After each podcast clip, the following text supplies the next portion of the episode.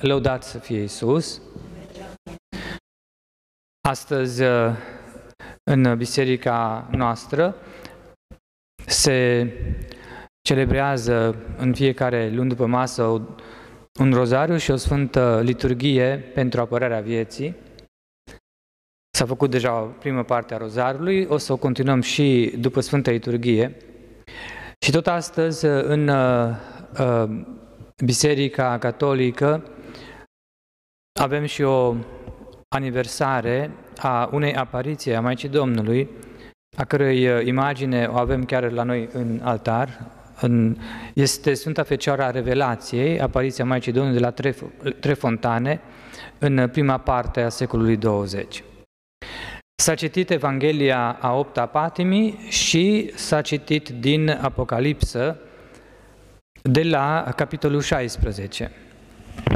Și aș vrea să facem o foarte scurtă meditație care să ne poată întări și pune sau repune pe calea pe care Domnul vrea astăzi să ne aflăm. Suntem în postul mare și uh, biserica ne îndeamnă, ne invită insistent la pocăință. Ceea ce vreau să subliniez este în principal un contrast. Dacă ați remarcat, este un contrast enorm între milostivirea lui Dumnezeu și nepocăința oamenilor, care în Apocalipsă vedeți că declanșează la finalul istoriei urgia dreptății dumnezeiești. Nu s-a citit despre cupele urgiei lui Dumnezeu. Pe cruce Iisus se roagă pentru cei care îl batjocoresc, Tată, iartă-i, pentru că nu știu ce fac. Așa cum ne-am rugat și noi la sfârșitul uh, rozarului pentru viață, nu? să dea Dumnezeu celor care promovează avortul, harul pocăinței, pentru că nici ei nu știu exact ce fac. Din punct de vedere spiritual, respingând cuvântul lui Dumnezeu, nu pot să înțeleagă exact ce fac. Mi-am des că spunea la un moment dat Sfântul Ioan Gură de Aur că nimeni nu comite niciun păcat înainte de a fi înșelat în mintea sa de diavol printr-o eroare. Dacă n-ar fi așa, dacă noi am cunoaște adevărul în mod deschis, fără urmă de îndoială și eroare, am fi ca îngerii și atunci nu am avea acces la iertare și la mântuire. Noi toți suntem, într-un fel, sub acest văl al necunoașterii, al ignoranței și cerem Bunului Dumnezeu și prin această Sfântă Liturghie să ne lumineze și pe noi, prin cuvântul Său, și să dea și celor care resping cuvântul Său harul căinței al convertirii pentru a putea primi descoperirea dumnezeiască. În uh, Evanghelia de la Luca s-a citit aici uh, răstinerea lui Isus și ați auzit că a spus unul dintre tâlharii de pe cruce către celălalt care își bătea joc de Isus, ca și ceilalți care erau uh, jos, noi, după dreptate, primim răsplata cuvenită pentru faptele noastre. Noi, nu ei, noi, oamenii de astăzi, nu primim după meritele noastre, nu ne dă încă Dumnezeu răsplata cuvenită pentru faptele noastre. Dumnezeu este milostiv, răbdător, este un timp de har, un timp în care Dumnezeu este prezent în biserică împreună cu noi, în Sfânta Euharistie, un timp în care există în biserică sacramente, există Sfânta Spovedanie, avem ocazia să fim iertați. Și Isus, de pe altarul bisericii, de pe altarul este Golgota lui, da? Isus este încă pe cruce. În mod spiritual, Isus este încă jertfa noastră de ispășire până la sfârșitul istoriei. Și încă de pe cruce se roagă pentru noi, păcătoșii, pe ce mai mult păcătoși sau mai puțin păcătoși? Toți suntem păcătoși. Tată, iartă că nu știu ce fac. Răbdarea lui Hristos cu cei care îl hulesc în timpul răstignirii reflectă răbdarea lui Dumnezeu cu omenirea care răstignește a doua oară pe Fiul lui Dumnezeu. Ne învață Sfântul Apostol Pavel, cei care după ce s-au botezat, după ce au primit credința, după ce au fost luminați prin Sfântul Botez, după ce au fost curățați, din nou se întorc la păcatele grave de moarte, îl răstignesc din nou pe Fiul lui Dumnezeu. Și dacă nu se întorc, ce îi așteaptă? Nu? Și în Apocalipsă noi am citit ce așteaptă lumea în măsura în care nu se întoarce la Dumnezeu. La sfârșitul lumii, oamenii răi îl vor răstigni și ucide pentru o ultimă dată pe Dumnezeu în biserica sa. Biserica este trupul mistic al lui Hristos. Așa cum împăratul Dioclețianu din oară în Antichitate, înainte de Constantin, a încercat să scoată biserica cu totul din istorie, nu declanșând cea mai mare persecuție pe care a cunoscut-o Antichitatea și n-a reușit, noi știm din cateism și din Sfânta Scriptură că va veni la sfârșitul istoriei un moment în care o ultimă persecuție, o extremă persecuție, va reuși. Că spune Cartea Sfântă și li s-a dat putere să învingă pe Sfinți. Din nou îl vor judeca pe Dumnezeu oamenii și îl vor alunga dintre ei, alungându-i pe sfinții și prorocii lui, cei de la sfârșit, și provocându-l astfel pe Dumnezeu la mânie. Căci timpul Harului se va fi încheiat și ne învață Apocalipsa pe atunci jertfa cerească, cea care se petrece în liturgia din ceruri, și la care noi participăm prin această liturghie, prin liturghia de pe pământ, nu? jertfa aceea se va opri. Am citit uh, săptămâna trecută în Apocalipsă, înainte să iasă acești îngeri din Templul lui Dumnezeu cu cupele urgiei, nu? se citește la capitolul 15, versetul 8, iar Templul lui Dumnezeu, nu sta de pe pământ, cel din ceruri, da? s-a umplut de fum, de gloria lui Dumnezeu și de puterea lui. Și nimeni, atenție, nimeni, că noi nu mai putem să facem liturghii în biserici în pandemie, nimeni nu putea să intre în templu până ce se vor sfârși cele șapte urgii. Deci dacă noi facem liturgia de pe pământ, oamenii, biserica, și are eficiență, putere această liturghie doar în măsura în care este în legătură cu adevărata liturghie care se petrece în cer, și așa este, orice liturghie validă, celebrată de un preot nu hirotonit, este în comuniune cu liturghia cerească.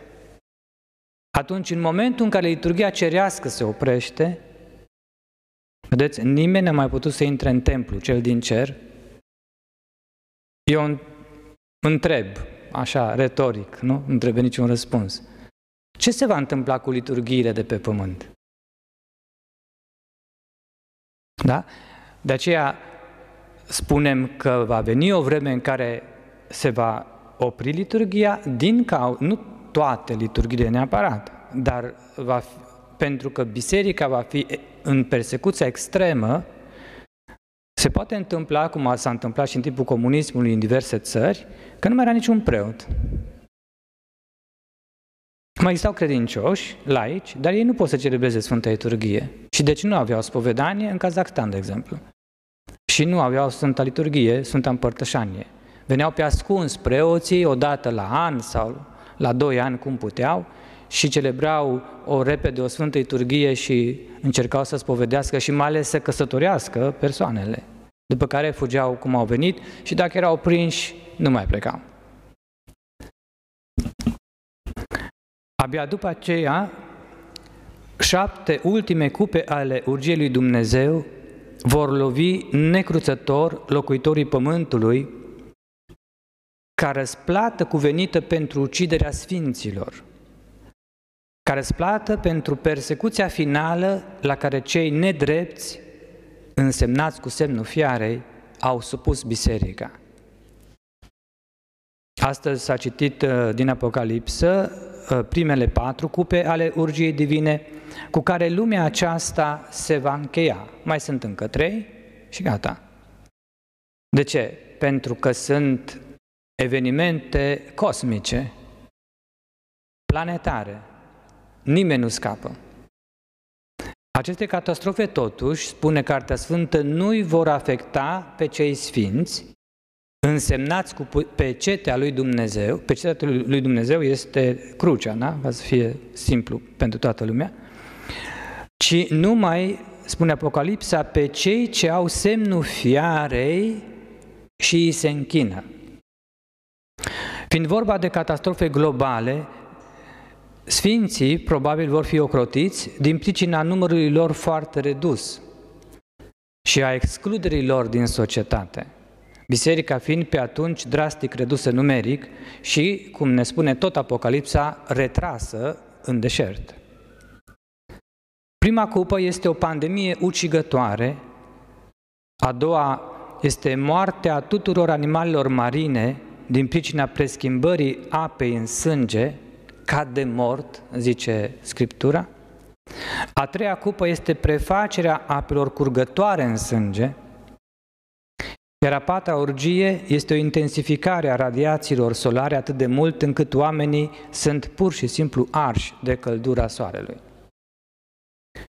Acum, noi de pandemie am mai auzit, ați auzit și de ape otrăvite în ocean și în mări, de exemplu, acum 10 ani la Fukushima, nu?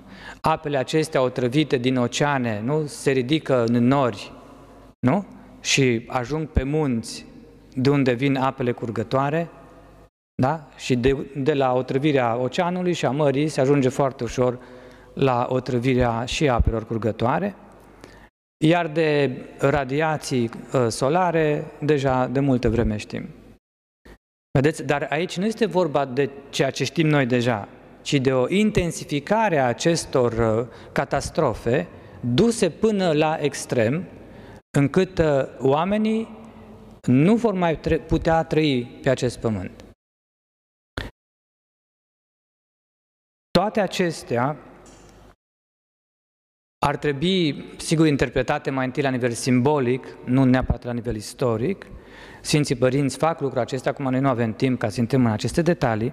Eu vreau aici doar să remarcăm contrastul dintre modul în care receptează Sfinții și Îngerii ceea ce se întâmplă cu aceste urgii, nu cum văd ei lucrurile, și atitudinea sfidătoare, crescândă, demonică, a oamenilor necredincioși, pe măsură ce urgia divină se dezlănțuie peste păcătoșii pământului. În uh, lectura de astăzi, la versetele 5-7, citim Și am auzit pe îngerul apelor zicând Drept ești tu, cel ce ești, cel ce erai, cel sfânt, ca e judecat așa fiindcă au vărsat sângele sfinților și al prorocilor. Vedeți, sunt exact cuvintele și atitudinea a tâlharului de pe cruce. Drept este să primim noi acestea, el nu are niciun păcat. Da? Asta spune îngerul. Drept ai judecat, Doamne, fiindcă au vărsat sângele sfinților și a prorocilor. Și de aceea, nu, Răsplata cuvenită ni se dă, zice tâlharul, și aici îngerul spune, de aceea tot sângele ai dat să bea. Vrednici sunt. Este șocant, pentru că vretnic este, se spune atunci când e hirotonit un episcop sau un preot, da? Și am auzit din altar, grăind, da, Doamne, Dumnezeule, atoținătorule, adevărate, și drepte sunt toate judecățile tale. Închei citatul. Adevărate și drepte. Și acum atitudinea păcătoșilor de pe pământ care suferă aceste urgii. Versetul 9, și oamenii nu s-au păcăit ca să-i dea mărire lui Dumnezeu. Versetul 11, și au hulit pe Dumnezeul cerului, exact ca și celălalt har, și cum făceau trecă, cei trecătorii pe lângă crucea lui Isus și mai mari poporului. Au hulit pe Dumnezeu din pricina durerilor și a bubelor lor, dar de faptele lor nu s-au pocăit. Va veni așadar o zi a socotelilor între Dumnezeu și oameni. O zi a confruntării deschise între Dumnezeu și umanitatea care l-a respins. Lucrul acesta este revelat și este cert. Va veni ziua cea mare a judecății și va fi precedată, judecata cea mare, de aceste urgii înainte de sfârșitul istoriei. Și lumea de astăzi suferă, a început să sufere din pricina păcatelor, consecințele propriilor păcate. Și le este oamenilor necredincioși foarte greu să accepte un astfel de mesaj pe care ne-l oferă cuvântul sacru în Apocalipsă. Nu? E imposibil de acceptat așa ceva. Cum ar putea Dumnezeu, despre care creștinii spun și tot Sfânta Carte spune că este iubire, nesfârșită, infinită, să se comporte astfel cu copiii lui, chiar dacă sunt răi. Nu spune tot Iisus în predica de pe munte că nu Dumnezeu, Tatăl, dă soarele, căldura soarelui, lumina soarelui și peste cei buni și peste cei răi? Și atunci cum poate să vină o zi în care să facă socotelile cu umanitatea păcătoasă în așa fel, într-un astfel de mod. Iisus vorbește despre judecata finală ca atunci când îi va judeca pe cei care l-au bat jocorit, nu spune în, în, în pildă, a cerut împăratul să fie duși în fața lui și să le se taie capul. De ce spun lucrul acesta? Ca să vedeți că același Iisus, care a spus că Dumnezeu dă soarele lui și peste bun și peste răi, Iisus a spus că vor fi decapitați, adică li se va lua mintea și viața veșnică celor care l-au hulit și batjucorit pe Dumnezeu. Este același Iisus și Iisus nu sunt două persoane. Este o, o singură persoană. Dumnezeu are răbdare până la un punct, până la sfârșit. Și la sfârșit se fac socotelile. Cei mai mulți contemporani ai noștri, seduși de o falsă teologie, preferă să declare că în acest caz, dacă așa stau lucrurile, cu Dumnezeu Tatăl și cu Isus, că doresc la sfârșit să se răzbune, într-un astfel de caz, întreaga revelație fie este distorsionată de oamenii care au scris-o, adică Sfântul Ioan, care a scris Apocalipsa, n-a prea știut ce scrie. Adică nu dă vina pe Dumnezeu pentru ce ai scris, se dă vina pe apostol. Și atunci, neoteologii, în ghilimele, ai zilelor noastre, și-au asumat dificila, nu le-a dat-o nimeni, și-au asumat-o singuri, dificila sarcină de a-l corecta pe Ioan, pe Pavel, pe Isus, pe Moise. Fie dacă nu este așa, de-a dreptul declară revelația dumnezească falsă, inventată de niște capete înfierbântate. Sau dacă nu este așa, există și varianta extremă în care ideea de revelație dumnezească, că Dumnezeu poate vorbi din cer oamenilor, este declarată o imposibilitate. Nu poate exista revelație divină nici de cum. Și astfel au scăpat de toate necazurile și consideră că pot în continuare să facă ceea ce consideră că e de cuvință de făcut, ignorând complet existența lui Dumnezeu și cuvântul său. Dar asta este, aici e vorba despre necredincioși sau despre pseudocredincioși. Totuși, chiar și pentru credincioșii care acceptă învățătura bisericii, este din ce în ce mai greu de acceptat că Dumnezeu va pedepsi păcătoșii pământului cu o serie de cataclisme năucitoare, cum le-am citit din Apocalipsă. Cataclisme care, pe care Dumnezeu le va permite, deși știe că nu se vor pocăi.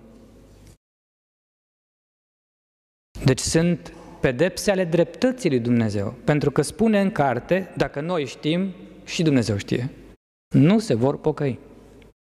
Nu era atunci mai bine, dacă nu se vor pocăi, să nu mai pedepsească? De ce se pedepsească și pe pământ de vreme ce va pedepsi în iad? Da? Și atunci credincioșii se scandalizează și nu pot să accepte că Dumnezeu poate să pedepsească pe pământ și nu numai în iad, pentru că au fost învățați că Dumnezeu este altfel de cum este. Vreau să vă dau un exemplu pe care eu l-am mai dat, în, pentru că este clasic, e de, e de manual, despre modul în care Dumnezeu lucrează cu oamenii pe pământ, cu cei care păcătuiesc. Pentru că de aici avem noi conceptul respins astăzi de majoritatea teologilor de ispășire. Știți că Psalmul 50 a fost scris de Sfântul Proroc și Rege David după un foarte mare păcat, da? după ce l-a ucis pe unul dintre generalii săi, pe Urie, pentru a-i lua nevasta, pe Betșeba. Când uh, Dumnezeu l-a trimis pe prorocul Natan să-l judece și să dea sentință lui David, pentru că David s-a pocăit, exemplar s-a pocăit, ca și ninivitenii, da? cu sac și cu cenușă și n-a mâncat, da? S-a făcut ca un cerșător în fața lui Dumnezeu, ca și Francis de Assisi, că despre el știm mai multe, da? Și din pricina acestei pocăințe, Dumnezeu i-a iertat păcatul, dar nu tot, nu toată pedeapsa.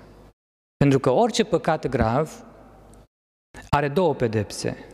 Are pedeapsa veșnică, care este iadul, în cazul în care nu te pocăiești înainte de a muri, și are pedeapsă pământească, temporară, în viața aceasta, care ți este iertată în măsura, după măsura intensității pocăinței tale. Pentru pocăința lui, Dumnezeu i-a transmis prin Natan că i s-a șters pedeapsa cu moartea, pentru că pedeapsa pentru David era moartea lui, moartea ei, a Betșebei, și moartea copilului din pântecele ei, pentru că murea cu ea.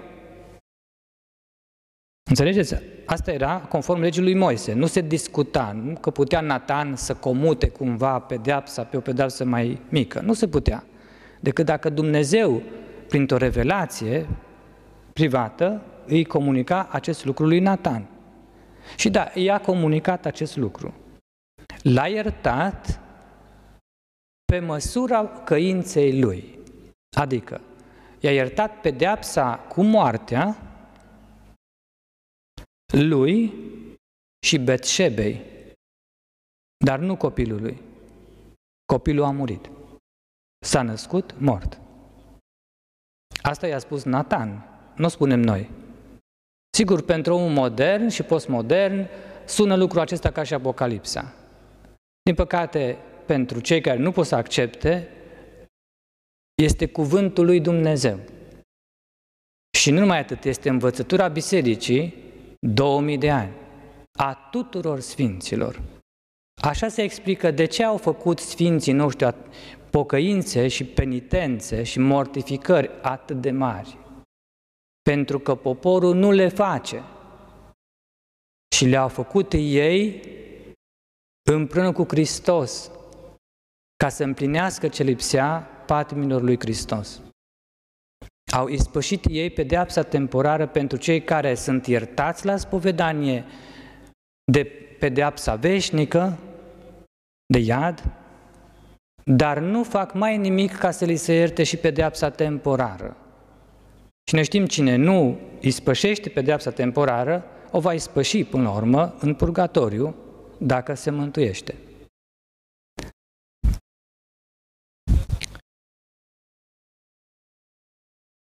Tot așa, și cu, cu privire la uh, această uh, problemă din Apocalipsă, Dumnezeu va pedepsi oamenii în iad pentru aceste hule.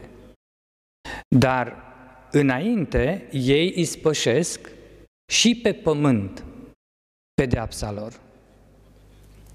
Da? Pentru că ei nu se mai duc în purgatoriu. Ei se vor duce în iad. Și vor avea de ispășit, de, de, de plătit pedeapsa temporară înainte de a ajunge în iad, da? și sunt aceste urgii ale lui Dumnezeu. Unii dintre credincioși nu pot să accepte o astfel de doctrină care este considerată tradițională, clasică, depășită, desuietă. Și încep să dea vina pe Dumnezeu, în loc să-și asume ispășirea, să dea vina pe El pentru tot ce se întâmplă, inclus, pornind de la această pandemie, nu? Tot pe El îl găsesc vinovat. Alții îi pun în cârcă în plus toate relele pe care le suferă lumea aceasta din pricina diavolului și a oamenilor care îi se închină lui.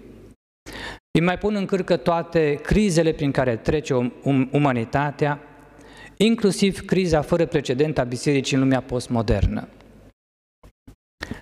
Acum, ce trebuie să facem noi? Că am spus, una este atitudinea îngerilor și a sfinților și alta este atitudinea păcătoșilor care nu vor să se pocăiască și să facă ispășire. Noi însă trebuie să rămânem la școala Mariei. Nu suntem în Biserica Reginei Păcii. Și să facem ce ne-a învățat ea să facem. Să păstrăm cuvintele lui Dumnezeu inclusiv cele din Apocalipsă, care nu sună bine pentru omul postmodern, relativist, inclusiv cuvintele din căr- cărțile regilor, unde găsim acest episod cu Nathan, Betșeba și David.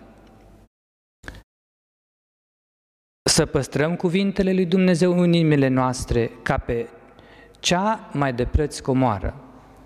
Pentru că noi credem că este posibilă revelația dumnezeiască.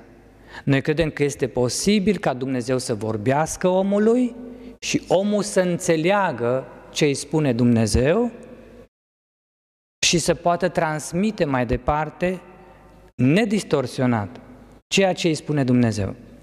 Noi credem că scriitorii Sfintelor Scripturi au fost inspirați de Dumnezeu și că nu au greșit când au scris, nu au inventat, nu au distorsionat, ci au pus în scris exact ceea ce Spiritul Sfânt a voit să fie scris. De aceea și ne închinăm Sfintei Scripturi, spune, spune Catismul Bisericii, așa cum ne închinăm Sfintei Euaristii, pentru că este cuvântul lui Dumnezeu, Logosul Divin, nu revelat. Noi credem că Dumnezeu a vorbit oamenilor în trecut și că încă și astăzi le vorbește prin Fiul Său, prin trupul său mistic care este Sfânta Biserică Catolică, prin magisteriul ei mereu viu. Noi credem că Sfântul Spirit comunică și astăzi cu copiii lui Dumnezeu. Asistându-l pe Sfântul Părinte Papa, credem că Sfântul Spirit vorbește prin conciliile ecumenice, prin sfinții și profeții săi de demult sau de astăzi. De exemplu, prin Padre Pio, Că unii spun, dar nu mai sunt sfinți astăzi cum au fost mai de mult. Și de aia poate că sfinții de demult sunt o invenție. Hagiografii care le-au scris viețile, le-au scris după 2-300 de ani și mai mult ori inventat decât au scris istoria cum a fost. Știți că toate amintirile uh, neplăcute se șterg din, din memoria omului și cele frumoase se idealizează. Și atunci viețile Sfinților nu au fost chiar cum sunt scrise. Păi bun, dar avem unul chiar contemporan cu noi. Padre Pio, nu, avem cu el înregistrări video. Vedeți că în spate este încercarea omului de a justifica necredința lui. Mai degrabă. Dar ne vorbește Dumnezeu astăzi, mai ales prin preasfânta, curata, prea binecuvântata și glorioasa născătoare de Dumnezeu și pururea Fecioară Maria. Am, vorb, am spus uh, la început, am pomenit de apariția de la Trefontane, nu? Fecioara Revelației. Se împlinesc astăzi 74 de ani de la intervenția Sfintei Fecioare în viața unui bărbat, Bruno Cornacchiola, un uh, protestant anticlerical, care pe vremea aceea intenționa să-l asasineze pe Sfântul Părinte Papa Pius al XII-lea. Era adventist, adventiștii consideră că Papa este uh, slujitorul fiarei, da? și trebuie eliminat pentru a scăpa lumea aceasta de toate necazurile. Eu vă spun din proprie experiență pentru că eu am fost la început convertit la creștinism de la mai nimic prin comunitatea adventistă. Și atunci chiar știu, pentru că și eu m-am dus să convertez cu un preot catolic și ia că am ajuns eu, eu preot catolic. Da? Acest tânăr adventist Bruno se plimba într-o zi, ca și aceasta frumoasă, de primăvară, printr-un parc din sudul Romei, foarte aproape de locul în care a fost decapitat în, mai de mult, în antichitate, Sfântul Apostol Pavel. Se numește Trefontane acel loc se plimba împreună cu copiii săi, avea trei copii, când dintr-o dată o văzu pe preacurata fecioară îmbrăcată în alb, acoperită cu o mantie verde și încinsă cu o cingătoare roz, ținând în mână Sfânta Scriptură. Era de o frumusețe de nedescris. Când s-a apropiat, Sfânta Fecioară i-a spus numai aceste cuvinte. Eu sunt Fecioara Revelației. Eu sunt Fecioara Revelației. Da? Tot ce am spus până acum. E greu de acceptat revelația, dar este revelația lui Dumnezeu. Este prea mult pentru mintea umană. Multe lucruri sunt greu de înțeles și multe nu se pot nici cum înțelege. Se numesc taine, misterele lui Dumnezeu, Euharistia. Cum să o pricepi? N-ai cum să o pricepi. Sfânta Treime nu se poate pricepe cu mintea. Întruparea Fiului lui Dumnezeu, Dumnezeu și om în aceeași persoană, nu se poate pricepe cu mintea. Este o taină, este un mister. Și pentru omul modern, raționalist sau post-raționalist, E imposibil de acceptat. Vedeți? Și atunci revelația ajunge să fie respinsă. Și de aceea Maica Domnului vine în mijlocul secolului 20 și spune, eu sunt Fecioara Revelației. Și tu mă persecuți. Destul. Vedeți, când vine mama și vorbește cu copilul, are putere de convingere. Degeaba îi spunea un preot, degeaba îi spunea Sfântul Părinte Papa, degeaba îi spunea oricine. Degeaba citea într-o carte. Trebuia să vină cineva care are putere de convingere asupra lui. Și cine are putere de convingere? Părinții. Mama și tata. Și a venit mama și a spus, destul. Și a devenit unul dintre cei mai puternici apostoli și apărători a adevărului Bisericii Catolice din secolul 20. Vedeți, mama a venit la el, așa cum a venit Hristos la Pavel, care și el îl persecuta. Intră acum în staul, în sfânta curte a cerului pe pământ. Și a intrat. Și n-a intrat singur, să știți. Mii și zeci de mii de credincioși protestanți au fost aduși la credință, ce să spun, și credincioși catolici, nepracticanți, aduși la credință prin lucrarea de o viață acestui bărbat. Noi credem de aceea că ochii cei milostivi ai preacuratei sunt îndreptați și astăzi asupra lumii păcătoase și caută moduri de a se revela. Dar dacă nu avem curajul nici măcar să avem copii, cum vom avea curajul să-L credem pe Dumnezeu și revelația sa misterioasă? Bruno era un eretic, dar era un om curajos.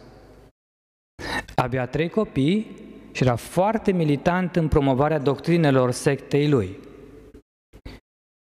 Și Maria, pentru a intra în viața lui, a plecat de la acest curaj.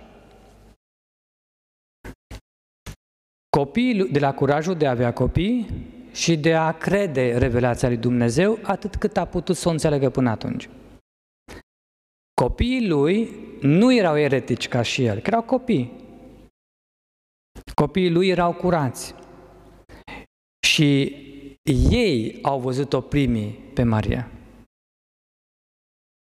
Da? În toate aparițiile din secolul XIX-20 se repetă aceeași, uh, nu, aceeași formulă. Maria nu se adresează persoanelor adulte, ci copiilor și asta spune foarte mult despre faptul că adulții nu sunt curați, nu sunt deschiși. Tată, uite ce doamnă frumoasă! I-au strigat copiii.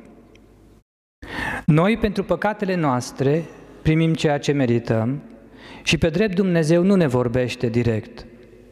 Dar dacă nu ne-am ucide mental copiii înainte de a fi concepuți, nu respingând cum se face astăzi cu oroare chiar și simpla idee de a avea copii, dacă nu ne-am ucide copiii în pântecele matern, pe cei deja concepuți, dar nedoriți prin avort, dacă nu ne-am ucide spiritual copiii prin indiferența cu care este tratată sacra datoria părinților de a-i deprinde pe copiii lor să se închine lui Dumnezeu și să-L iubească, atunci am avea și noi o șansă, am lăsat Mariei o portiță deschisă prin care să intre în viața noastră și să ne învețe adevărurile revelate, cuvântul lui Dumnezeu. Nu precum pseudoteologii postmoderni, ci așa cum ea însă și a spus lui Bruno, atunci când de pildă a fost întrebată cu privire la viitoarea dogmă a ridicării Mariei cu trupul la cer. Sfântul Părinte Papa Pius al XII, precum știți, nu, a fost cel care a declarat această dogmă în anul 1950. Și Bruno a întrebat-o pe Maica Domnului cu privire la acest mister. Și i-a fost comunicat Sfântului Părinte Papa, răspunsul Mariei. Un răspuns foarte clar și simplu, cum trebuie să dea părinții copiilor. Trupul meu nu a putut să putrezească și nu a putrezit. Fiul meu și îngerii m-au luat la cer. Vedeți, Maria este cea care vine și într-o epocă de confuzie și de relativism ne întărește în credință. Maria însăși ne caută. Maria își caută întotdeauna copiii. Oare ce credeți că făcea Maria? Ce căuta Maria în grota aceea? De ce a venit acolo unde se jucau copiii lui Bruno? Maria era acolo pentru că în acea grotă unde mai târziu după apariție se vor face nenumărate miracole și fizice de vindecare și spirituale de convertire, acela era un loc în care cetățenii din împrejurimi ascundeau rămășițele copiilor avortați. Și mama a venit la mormântul copilor ei. Și au venit și niște copii care au văzut o femeie plângând. Vedeți, e Maria care ne caută și astăzi. Este vorba de perioada noastră. Asta este revelația lui Dumnezeu. Adică acesta este adevărul despre noi și despre El. Iată strigătul Mariei, Mama Bisericii, care ne cheamă astăzi la convertire, la pocăință, la a crede fără rezerve adevărul Bisericii Catolice. Dumnezeu vorbește prin biserică. Avortul este o crimă fără de seamăn împotriva unei persoane nevinovate și care nu se poate apăra, apăra singur. Și ziua socotelilor e mai aproape decât oricând. Să cerem Maicii Domnului harul de a ne putea întoarce înainte de a fi prea târziu. Harul de a putea să acceptăm adevărul despre noi, despre dragostea lui Dumnezeu, despre răbdarea lui Dumnezeu, despre milostivirea lui fără de seamăn și despre dreptatea lui de la sfârșit. Amin.